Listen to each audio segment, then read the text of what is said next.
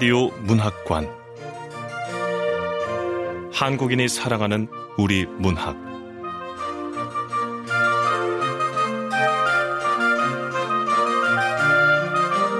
KBS 라디오 문학관, 오늘 함께 하실 작품은 권정현 작가의 라빠빠입니다.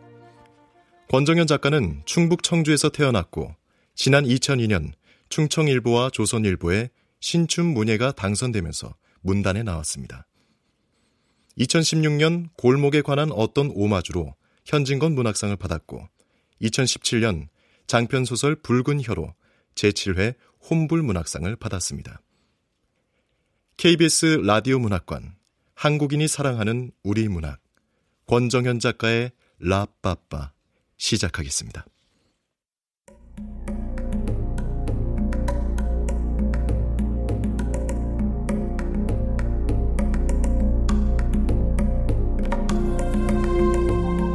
라빠빠, 권정현.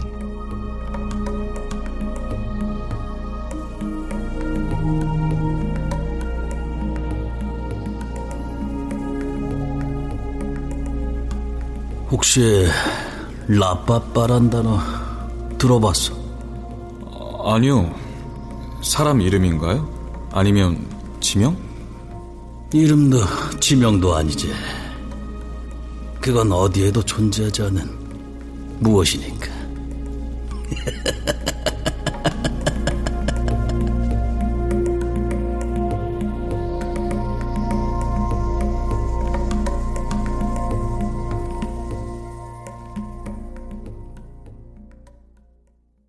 나는 푸른 어둠에 갇혔다. 그 산으로부터 시작된 일이다.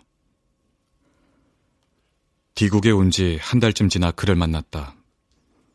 무작정 지구 반대편으로 날아온 뒤 나는 공항 근처의 작은 여관에서 동면에 든 반달곰처럼 잠만 잤다.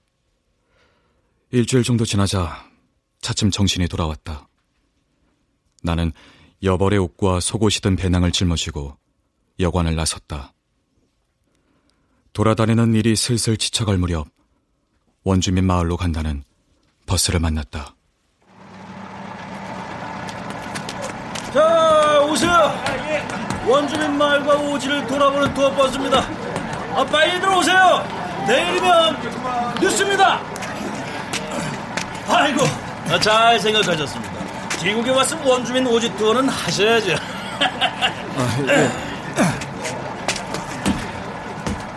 자, 오늘은 초피나무 농장에서 1박을 할 겁니다. 자, 기사님 출발.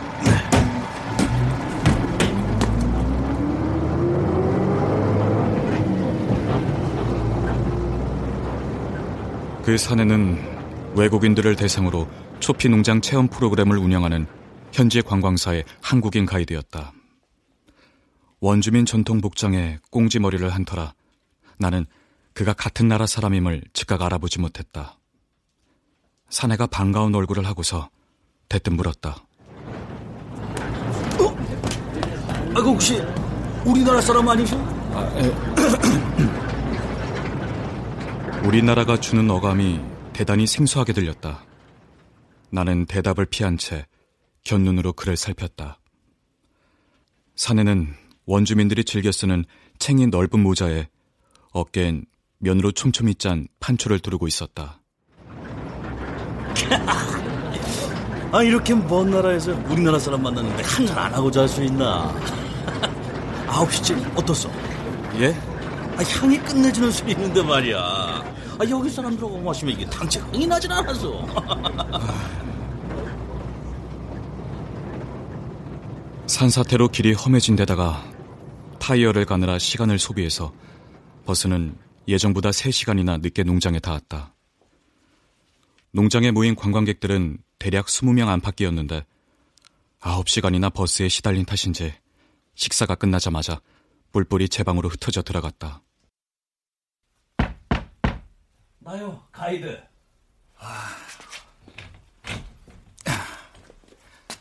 무슨 일이시죠? 아니, 실례란 건 알지만 술이 기가 막히게 이거. 피곤해서 그러니까 다음에 한잔 하시죠. 아이고, 신상 같은 건 안 물을 테니까 걱정하지 마시오. 당신 같은 치들 내가 한두 번 봤어야지. 거 말 조심하시죠. 당신 같은 치들이라니.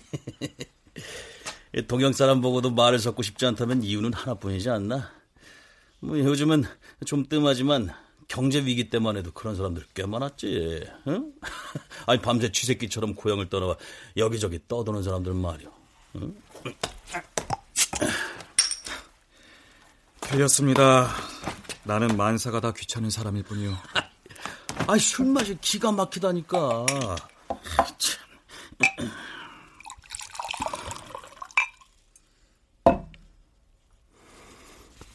술 냄새를 맡으니까 어떤 맛인지 궁금하네. 아, 이거 튕기지 말고 한잔 합시다. 금방 돌아간대도. 아, 예, 뭐. 그럼. 이 초피나무 진액으로 만든 데킬라요. 가자, 야, 건배. 예.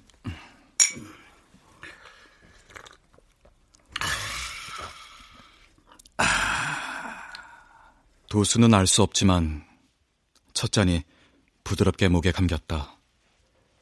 오장육부가 되어지자 목울대로 뜨거운 것이 울컥하고 올라왔다. 비행기를 타기 직전까지의 지옥과도 같았던 열흘의 시간이 생생하게 곤두섰다. 아직 아귀 지옥을 벗어나지도 못했는데 사내가 내미는 술은 달고 향기로웠다. 이 동네는 어딜 가도 초피나무는 천지야. 그것이 특히 독을 제거하는 능력이 이 탁월하다는구만. 여기 원주민들은 초피나무를 끓여 그물로 목욕을 하면 영혼이 정화된다고 믿기도 합디다. 뭐 나 같은 주당들은 데킬라 한 병이면 그만이지만.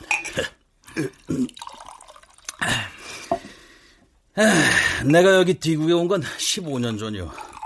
벌써 애가 둘이지.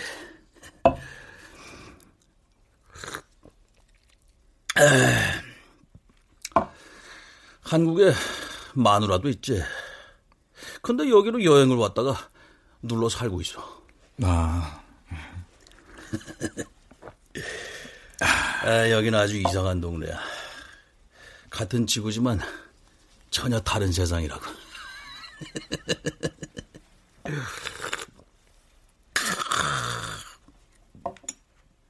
사내의 중얼거림을 계속 듣고 있자니 할 일 없이 아내가 떠올랐다.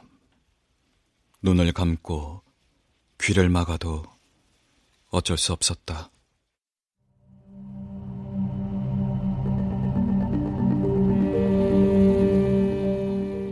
아내는 자신의 36번째 생일날 모텔 12층에서 뛰어내렸다.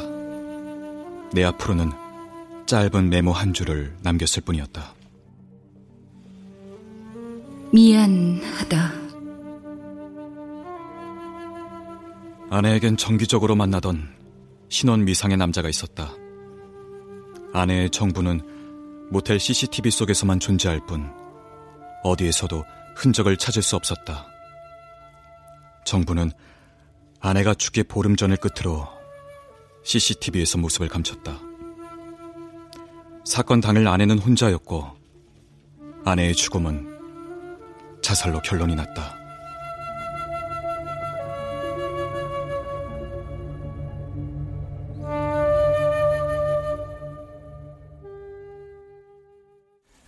왜 하필이면 여기 와서 살게 된 거죠? 뭐 운명 아니겠어. 원래는 좀 심파적인 사연이 있긴 하지. 어릴 땐 나를 팽개치고 떠난 아버지를 찾아 여기로 왔으니까. 댁의 아버지가 이곳에 정착해서 산다는 얘긴가요?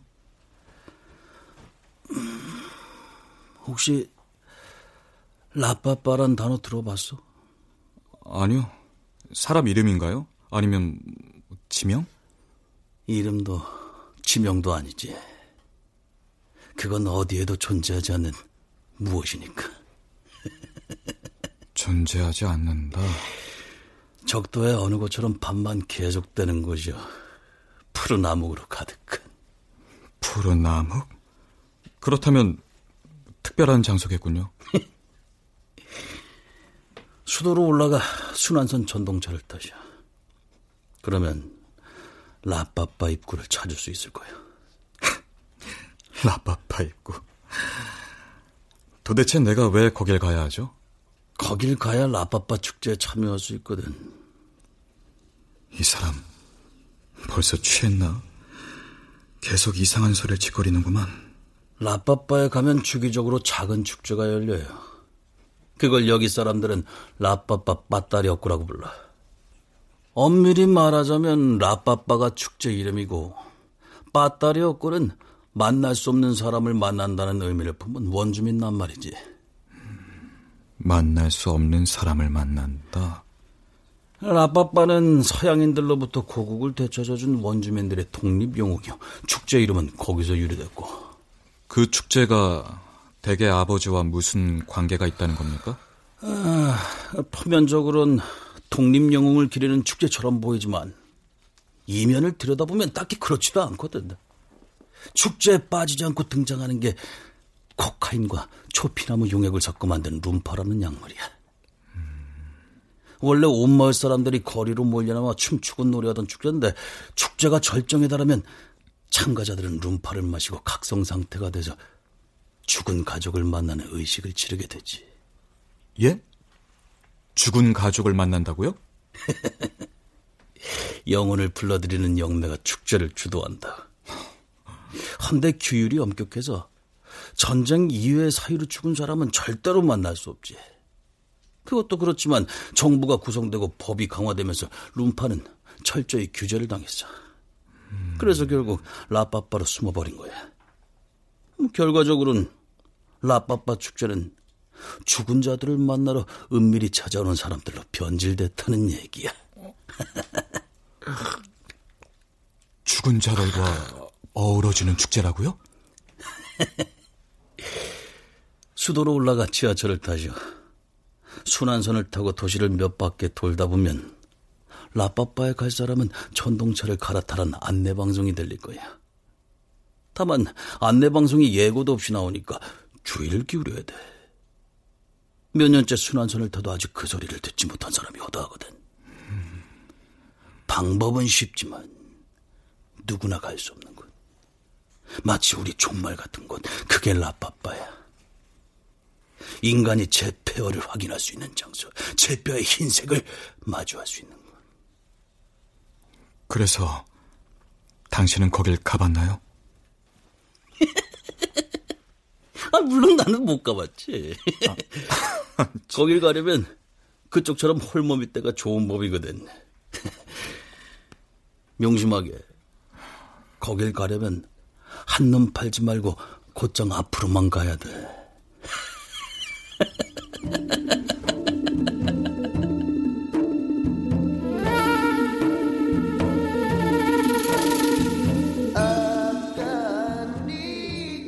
사내와 헤어진 뒤에 나는 어기적거리며 수도로 올라왔다. 사내의 말이 나를 도시로 이끌었을까? 글쎄, 꼭 그렇지만은 않은 것 같다. 아내를 만나면 꼭 한 가지 물어보고 싶은 게 있었으니까. 그건 내 자신에게도 묻고 싶은 거였다.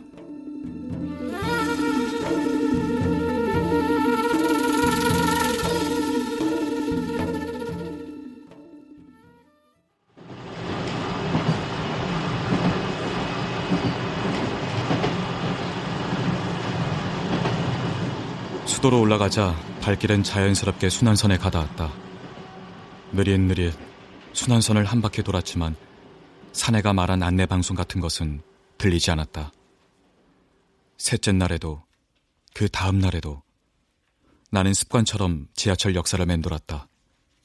아침에 잠에서 깨어나면 사내가 뱉어놓은 말들이 무슨 주문처럼 내 의식을 비집고 들어오곤 했기 때문이다. 마치 최면에 걸린 것 같았다. 아흘째 되던 날, 이제 슬슬 지쳐갈 무렵이었다.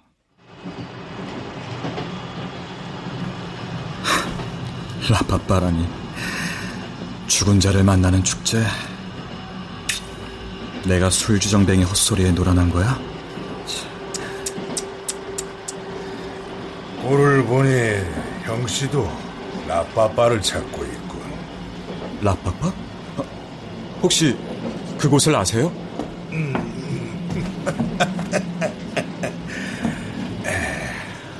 마다마다 나를 거치지 않고는 결코 라빠빠에 갈 수 없거든. 특히 당신처럼 먼 나라에서 온 풋내나는 애송이들은. 어떻게 하면 라빠빠행 전동차를 탈 수 있습니까? 아주 간단하지. 내가 주는 알약 하나를 삼키면 돼. 그런데 조건이 있네. 조건이요? 알약을 얻으려면 자네의 휴대폰을 내게 내줘야 해. 일종의 물물교환이라고 해두지. 난 정보를 주고 자네는 작물을 내놓고. 아, 물론 효과는 끝내주지. 전동차가 제 한 바퀴를 돌기도 전에 라빠빠행 전동차로 갈아타란 달콤한 목소리를 듣게 될 거야. 휴대폰이요? 그거라면 문제없어요. 어차피 꺼뒀거든요. 받으세요, 제 휴대폰.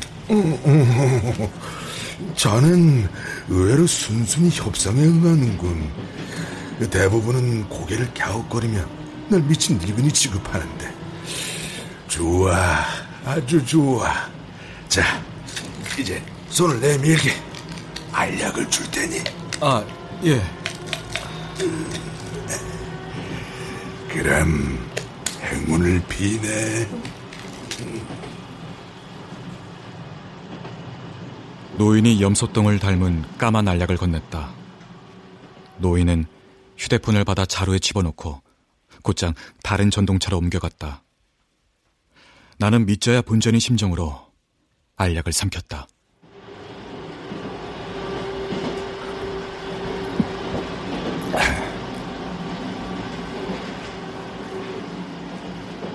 약하게 졸음이 와서 나도 모르게 의자에 몸을 기댔다.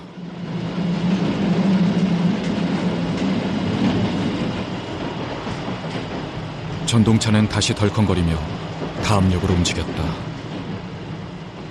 순간 잠깐 잠이 들었던가.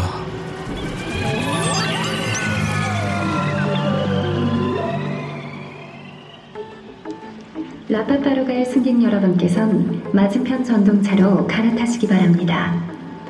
라빠빠로 갈 승객 여러분께서는 맞은편 전동차로 갈아타시기 바랍니다.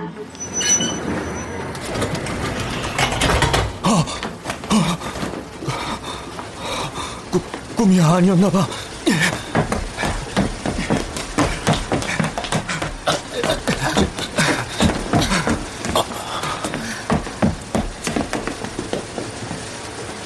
문이 열리자마자 사내의 조언대로 전동차를 내렸다.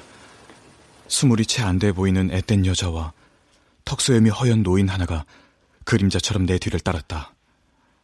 일행이 된 우리 셋은 누가 먼저랄 것도 없이 맞은편에 정차된 전동차로 뛰었다. 방금 내린 전동차와 같은 종류의 차량이었다. 다른 데가 있다면 전동차가 달랑 한 양뿐이라는 것. 전동차가 움직이기 시작했다.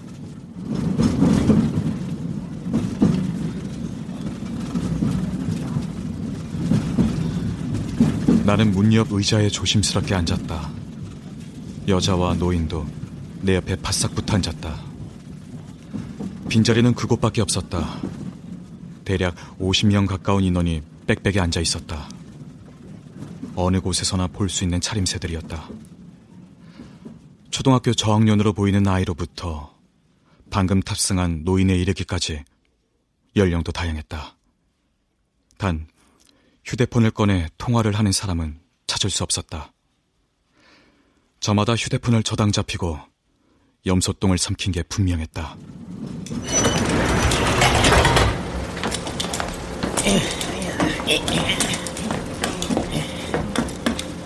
문이 열리자 의족을 찬 남자 두 사람이 기웃뚱거리며 전동차로 올라왔다. 쌍둥이였다. 한 사람이 자루를 들고 앞장서자 다른 사람이 기타처럼 생긴 차랑고를 치며 노래를 불렀다. 자, 신사숙녀 여러분, 라빠빠에 가려면 저희에게 시간을 맡겨야 합니다. 갑니다. 시간을 표시할 수 있는 모든 물건을 이 자루에 담아주세요. 시간을 맡길 수 없는 분들은 다음 역에서 내리셔야 합니다. 내리셔야 합니다. 대신 시간을 맡겨주시면 좋은 정보를 드립지요. 드립죠.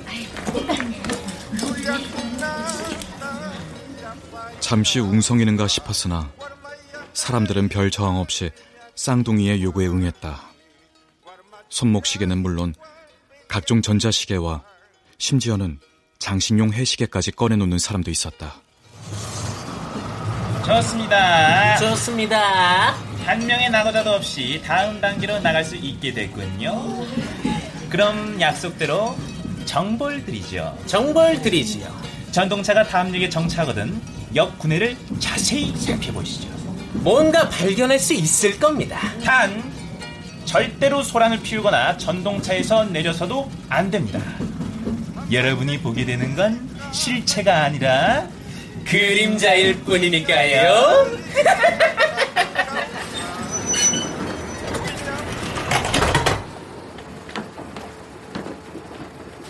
전동차가 다음 역에 닿자 쌍둥이들은 미묘한 웃음을 지으며 내렸다.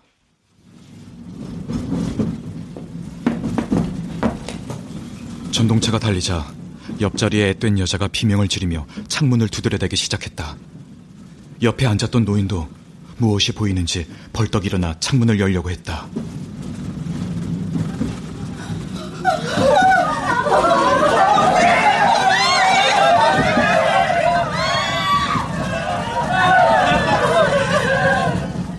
전동차 안은 순식간에 탄식과 울부짖음으로 아수라장이 됐다. 사람들은 하나같이 홀린 얼굴을 하고서 창밖을 가리키며 발을 구르거나 안타깝게 소리를 질러댔다. 그리고 그들 틈에 끼어 마침내 나도 보고 말았다.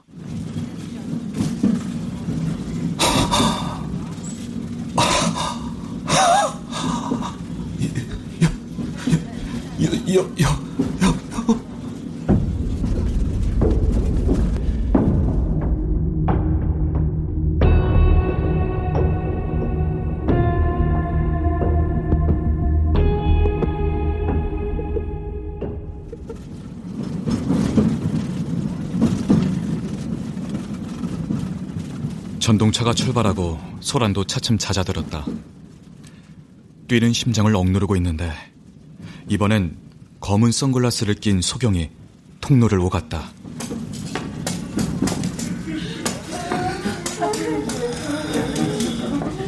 라빠빠에 가려면 저에게 지갑을 맡겨야 합니다. 신분증과 카드, 현금, 주소가 적힌 수첩 일체를 저에게 맡기세요. 그렇지 않으면 라빠빠에 갈 수 없습니다. 라빠빠에 닿으면 내리자마자 메모지를 받게 됩니다. 메모지를 받으면 거기 자신이 묵을 호텔과 객실 번호가 적혀있지요. 객실에 들어가면 반드시 창문을 열어두십시오. 라빠빠에서 열리는 모든 행사는 창문을 통해 고지됩니다. 그리고 한 가지 더, 여러분은 반드시 한 사람만 만날 수 있습니다. 방금 지나친 역사에서 두 사람 혹은 그 이상의 죽은 자를 목격한 사람은 자칫 목숨을 잃을 수도 있습니다. 명심하세요. 오직 한 사람만 간절히 염원해야 한다는 걸.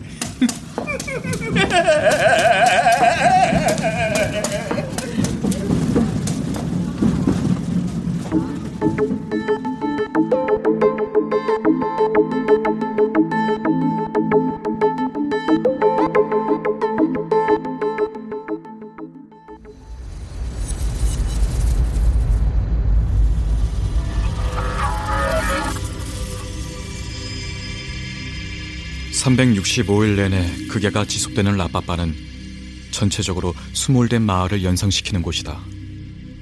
거리엔 희부연 물질들이 영원처럼 떠다니고 허공엔 정체불명의 푸른빛이 실핏줄처럼 뻗쳐있다. 전등이나 플래시 없이도 외출이 가능하지만 가시거리는 40여 미터에 불과하다. 도착 후 우리는 안내 방송에 따라 한 명씩 지하 분장실로 호출되었다.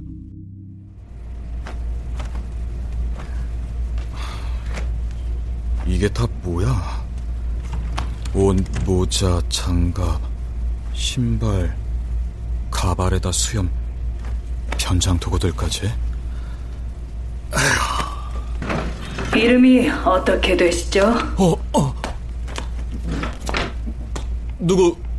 누구세요? 당신은 제 목소리만 들을 수 있습니다.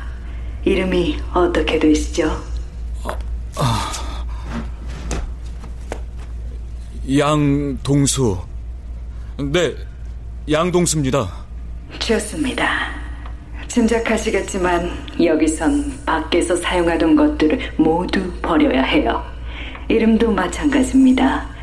일종의 코스프레 같은 거죠. 자, 지금부터 새 캐릭터를 선택하세요.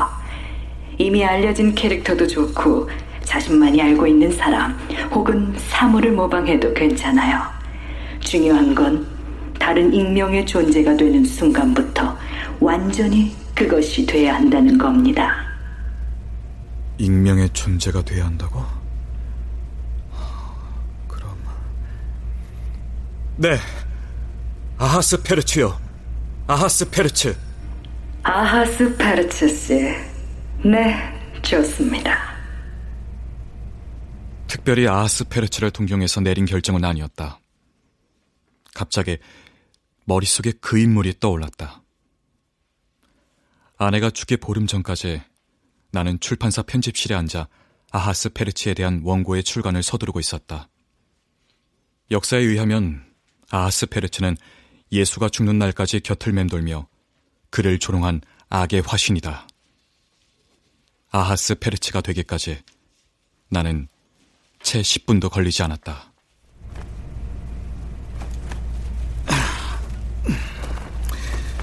고대인들처럼 양모 천을 찢어서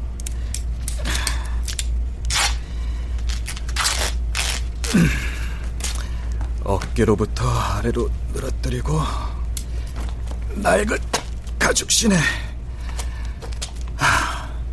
이제 수염만 붙이면 아하스 페르츠가 되는 거네. 이런 과정을 거쳐 같은 역에서 함께 전동차를 탔던 노인은 해밍웨이가, 앳된 여자는 파주댁으로 거듭났다. 어떤가 내 외모? 해밍웨이를 닮은 것 같지 않아? 예. 근데 나이도 어린 여자가 왜 파주댁이 된 거예요? 식당에서 그릇 닦던 우리 엄마 이름이에요. 라빠빠, 라빠빠, 라빠빠, 라빠빠.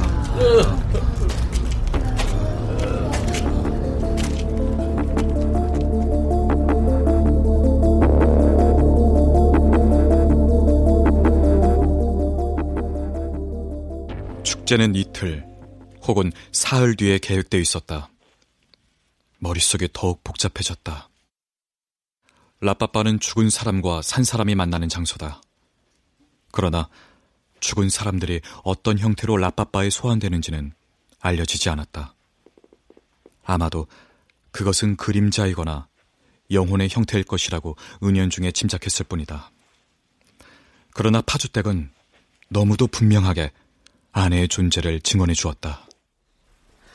아하스 페르츠 씨가 말했던 그 여자하고 똑같은 여자를 오늘도 길거리에서 만났어요. 파주댁에 또 집사람을 만났다는 거야? 인상착의랑 완전 집사람인데, 그렇다면 집사람도 나처럼 누군가를 만나기 위해 라빠빠에 왔다는 건가?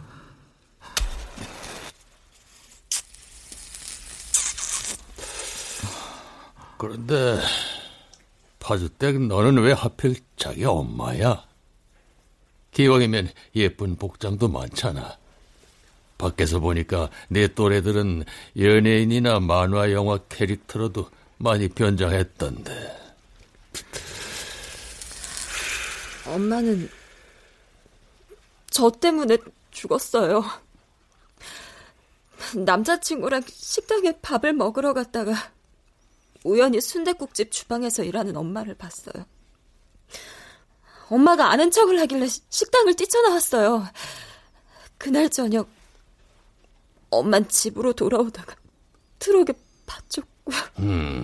철이 없었군. 하지만 엄마가 죽은 건 너 때문이 아니지 않나? 아니요. 제가 엄마를 죽였어요. 그래서 엄마를 만나 사과를 하시겠다. 저 축제는 언제 어디서 열릴까요? 언제 어디서든 열리겠지. 축제라기보단 의식이라고 보는 게 타당할 거야. 축제가 열리면 산자와 죽은 자, 시간에 갇힌 자들과 원주민들이 함께 어울리게 된대요. 자기가 찾는 사람의 숨결을 아주 가까이서 느낄 수 있게 되는 거죠. 하지만 절대 명심해야 될 게 있어요. 축제의 날이 밝으면 각자에게 마스크가 하나씩 지급되지. 근데 어떤 일이 있어도 상대의 마스크를 벗겨서는 안 돼. 그러니까 자신이 찾고 싶은 사람을 만난다고 해도 그것의 실체를 확인할 방법은 없는 셈이에요. 만약 규칙을 어기면 어떻게 될까요? 그걸 몰라서 묻나? 영영 라빠빠의 떠돌이로 남는 거지. 라빠빠의 영원한 떠돌이?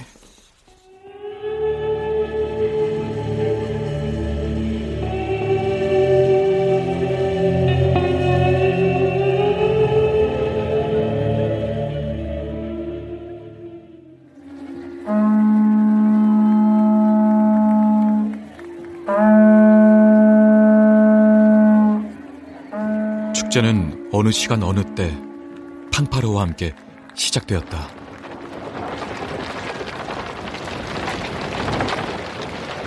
지금부터 라빠빠 축제를 시작합니다. 라빠빠 축제가 시작합니다, 여러분.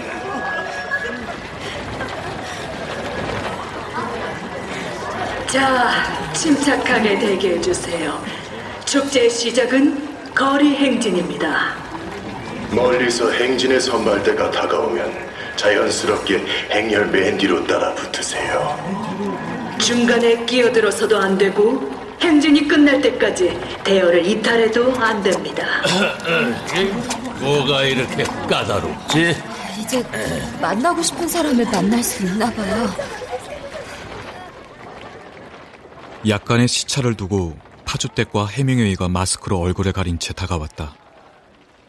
어디선가 북소리와 함께 행진 대열이 다가오고 있었다.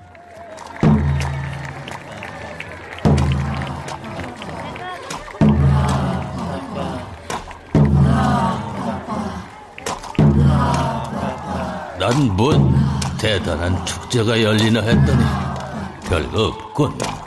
이제 시작이잖아요.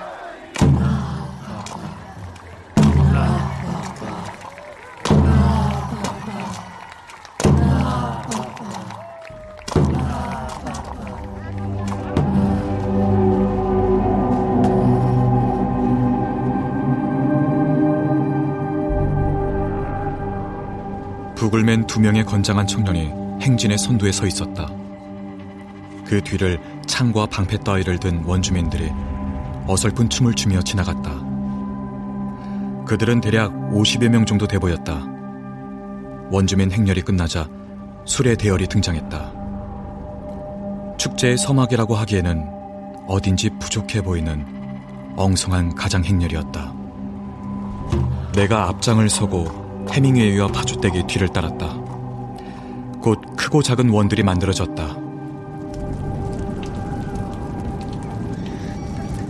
우리 셋이 휩쓸려간 곳은 모닥불이 타고 있는 중간 극의 원이었다.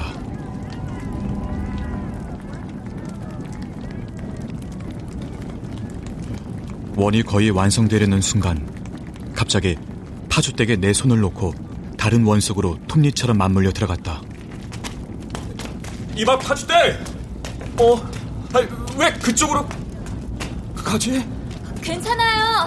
이건 내 의지예요. 왠지 모닥불은 내 스타일이 아니에요.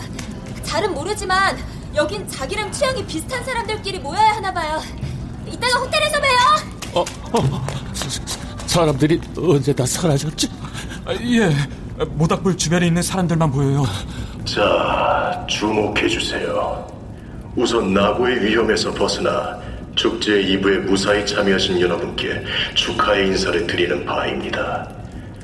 이미 눈치채신 분들도 계시겠지만 호텔을 출발할 때부터 지금까지 많은 분들이 대열을 이탈해서 떠돌이가 되고 말았습니다. 그들은 누군가를 쫓아가거나 길가의 무덤을 확인했던 사람들입니다. 여기는 뭐하는 곳이고 우리는 뭘 해야 합니까?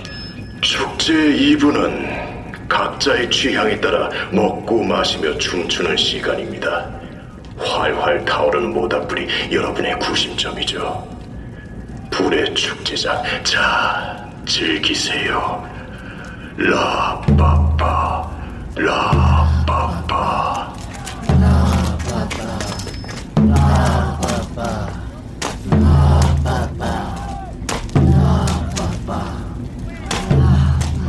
사람들은 두세 사람씩 짝을 이뤄 춤을 추거나 노래를 부르다가도 전체가 어깨동무를 하고 빙빙 돌거나 함께 술잔을 부딪혔다. 불안했던 마음이 가라앉으며 나도 차츰 축제 속으로 녹아들어갔다. 또다시 아내 혹은 그녀로 짐작되는 어떤 옆모습을 발견하기 전까지는 그랬다.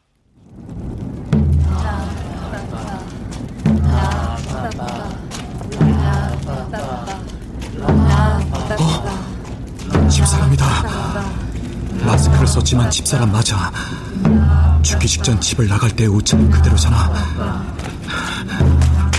여보!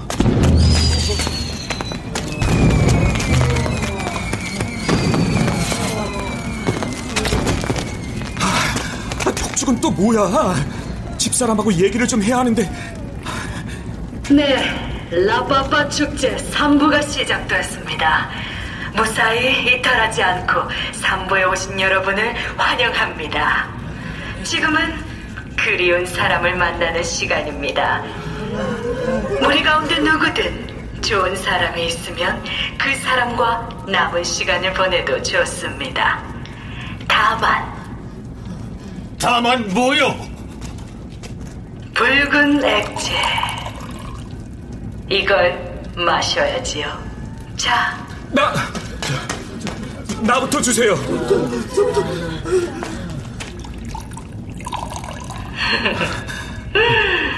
좋습니다. 그리고 명심해야 될 것은 딱 하나.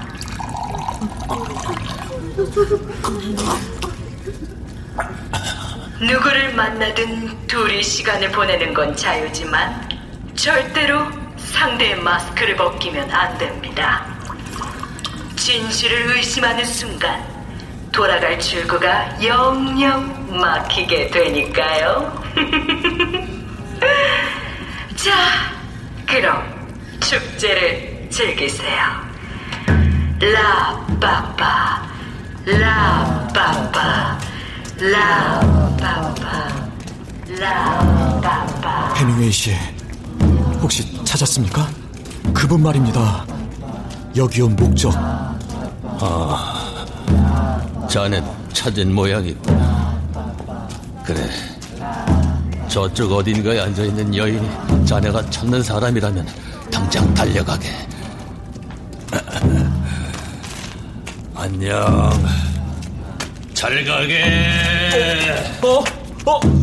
해밍웨이 씨! 모든 게 엉망진창이군. 여기까지 와서 죽은 사람을 만나지 않겠다는 거야? 난 일단 집사람인지 확인을 해봐야겠어.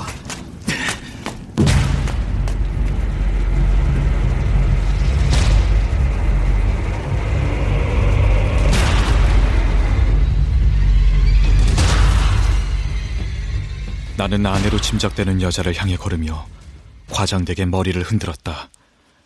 아내 혹은 그녀로 짐작되는 여자는 아직 혼자였다.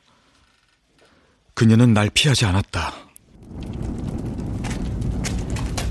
네, 앉으세요. 집사람 표정은 마스크 때문에 알 수 없지만 다정하게 옆자리를 내주는 걸 보니 나한테 관심이 있는 건 확실하군. 이 향수는 아내가 사용하던 향수잖아. 복장이 특이하네요. 신석기인 무드인가요?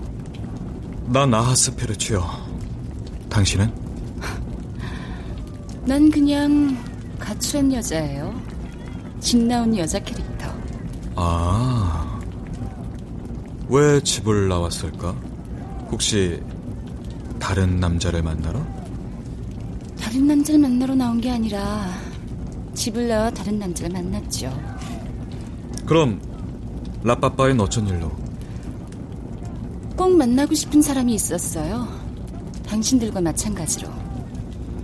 역시 짐작한 대로 이곳엔 죽은 자들도 올 수 있는 게 분명해. 당신 남편을 만나러 온 게로군. 아직 변명할 게 남아서? 남편이요? 아니에요. 뭐? 아니라고? 물론 처음에 이곳에 올 땐 그랬죠. 근데 지금은 아니에요. 당신 말대로 남편을 만나서 한바탕 따지고 싶었어요. 날 호텔 창문 밖으로 내던져 자살로 문 이유를 말이에요. 비상구로 몰래 호텔을 빠져나가 경찰의 의심을 피했지만 그건 비열한 짓이죠. 그래서 화가 났던 건데 지금은 생각이 바뀌었어요. 이유를 확인하는 건 무의미하잖아요.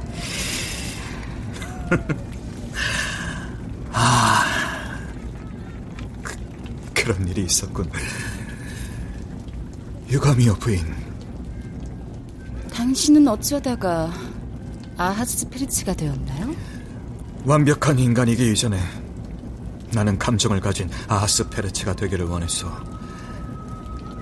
당신을 만나면 꼭 전하고 싶었어.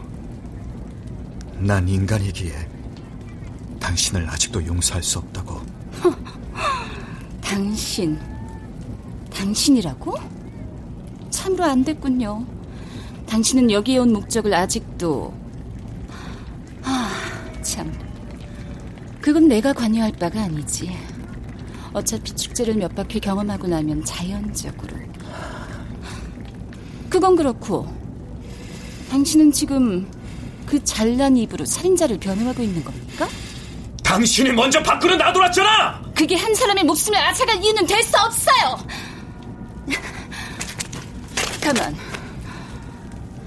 근데 당신이 어떻게 내 사실말을 알고 있죠? 이봐, 당신 지금 무슨 헛소리야. 내가 누군지 정말 몰라? 당신이라뇨? 아하스 페르츠 씨, 그쪽이야말로 왜 그래요? 이래 씨! 여기까지 와서 나를 기만하다니. 이봐, 네 정치가 뭐야? 마스크는 안 돼요. 당신 후회하게 될 거야. 그래, 잘도 씹어리는 건 돼지던 날도 그랬지. 후회하게 될 거라고. 근데 그 후회 따위는 하지 않았어. 당신을 창밖으로 내던진 뒤에도 이렇게 살아있으니까 난 죄를 단죄했을 뿐이야. 15년 부부의 믿음을 한순간에 내팽개친 건 당신이야. 마스크는 안 된다고. 당신 후회하게 될 거야. 네 정체가 뭐냐고. 이제 그 더러운 카메라를 벗어보시지. 진실을 캐지 마. 의심할수록 진실은 소멸하는 습성이 있어. 미친 개소리. 아우.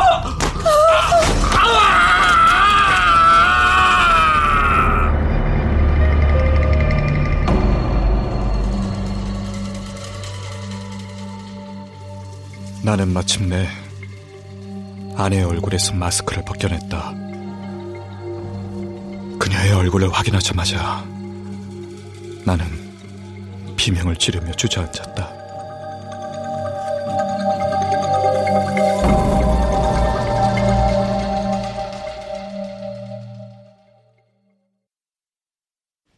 그날 이후 모든 게 틀어져 버렸다. 라빠빠를 벗어나는 방법을 찾을 수 없게 된 것이다. 축제가 끝나자 사람들은 무슨 일이 있었냐는 듯이 하나둘씩 짐을 챙겨 라빠빠를 떠났다. 그러나 내 눈에는 역으로 가는 길이 보이지 않았다. 나는 절망한 채 유령처럼 라빠빠를 구석구석 떠돌아다녔다.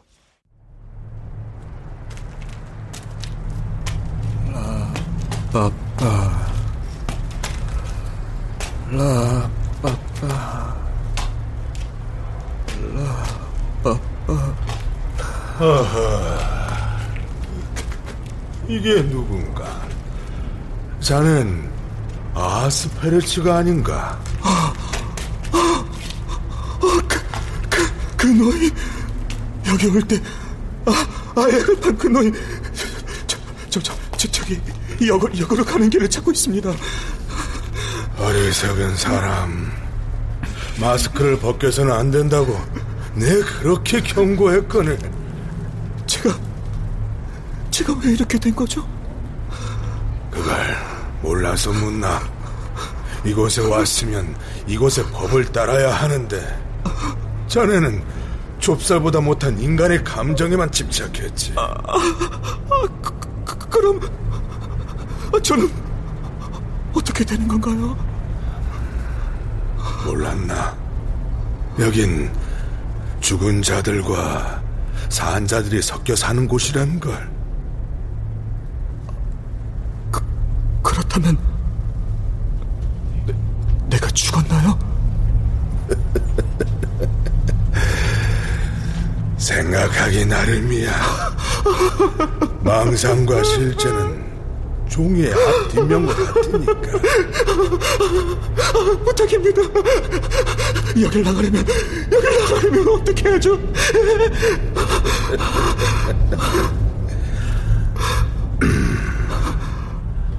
하나를 버려야지. 저는 무얼 버릴 텐가?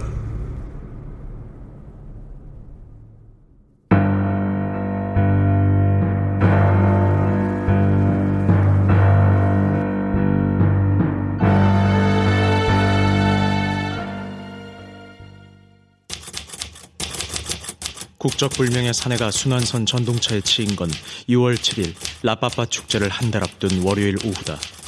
사내는 알몸 상태로 전동차를 들이받았다. 사내는 구급대원이 도착할 때까지 숨이 붙어 있었는데 죽기 직전 온 힘을 다해 같은 말을 되풀이했다. 비르텔 암 이플레시. 사내의 말은 여길 나가려면 어떻게 해야 하나요라는 옛 원주민 언어였다. 경찰은 사내의 몸에서 신원을 확인할 어떤 단서도 찾지 못했다. 사내의 시신은 법에 따라 당분간 시립병원 지하냉동실에 보관될 예정이다. 연고자가 나타나지 않으면 약 30일 뒤 라빠빠 축제 기간에 화장된다.